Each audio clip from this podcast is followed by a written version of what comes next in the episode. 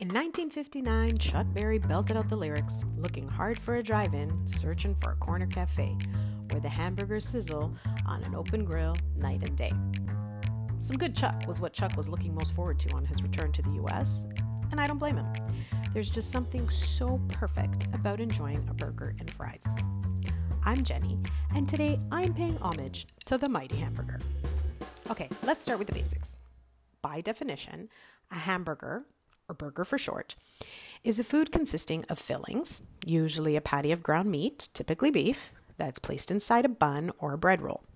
Hamburgers are often served with cheese, lettuce, tomato, onions, pickles, bacon, and condiments such as ketchup, mustard, mayonnaise, relish, or perhaps even a special sauce. The term burger also refers to the patty itself. When it's referenced as hamburger, it typically implies the beef variety, which is why, for clarity, it's often prefixed with the type of meat or meat substitute that's used. So, a turkey burger, a bison burger, portobello burger, veggie burger. You see where I'm going with this. In terms of its etymology, the word hamburger derives from Hamburg, which is the second largest city in Germany. However, there is no certain connection between the food and the city. Hamburgers go by several other names, one being Salisbury steak. Now, this alternate name came about due to the widely anti German sentiment that existed in the US during World War I. The origins of this beloved patty between two buns are rather ambiguous.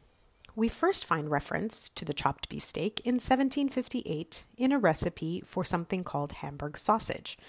Now, this recipe suggested that it be served roasted, the meat be served roasted, with toasted bread underneath it. Something called the Hamburg steak is reported to have been served between two pieces of bread on the Hamburg America line, and this was a transatlantic shipping enterprise that was established in Hamburg that began operations in 1847. So, in terms of a timeline, a close connection to the Hamburg sausage. This could possibly mark the invention of the hamburger and even explain the name. Now, there are a few other folks vying for the title of inventor, however, and they include someone named Louis Lassen from New Haven, Connecticut.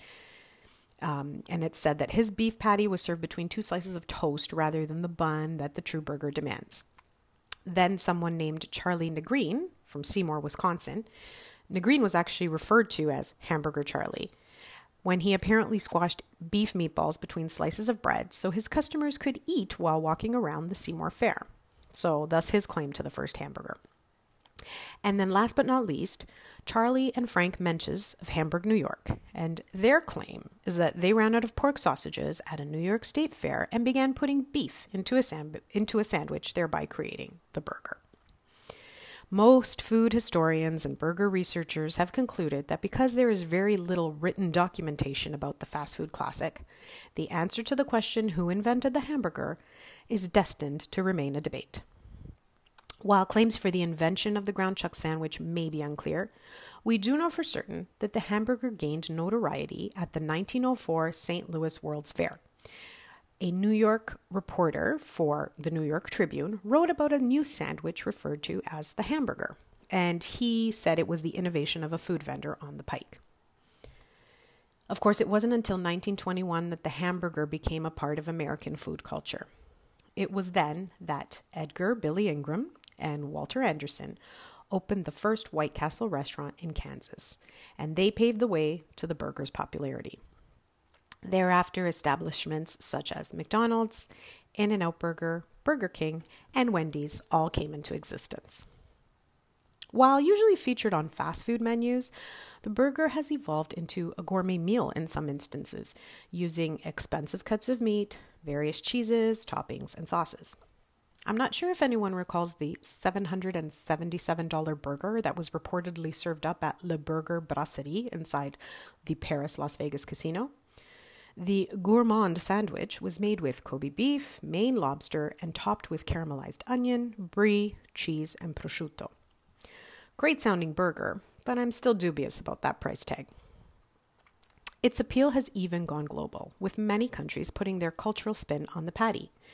And I, for one, must admit that I have made a point of visiting McDonald's in foreign countries that I've traveled to just to see the ingredients and flavors of that nation and how they've been incorporated. So, for example, when I was last in Italy, former Master Chef judge Joe Bastianich had actually partnered with McDonald's and some of the consortiums of typical food products to utilize ingredients such as PGI Tropea red onions, PGI balsamic vinegar of Modena, and PDO provolone Valpadano on its sandwiches. They sounded like some pretty phenomenal burgers, I must admit. What I think is perhaps the greatest appeal of the hamburger is the creativity that it offers.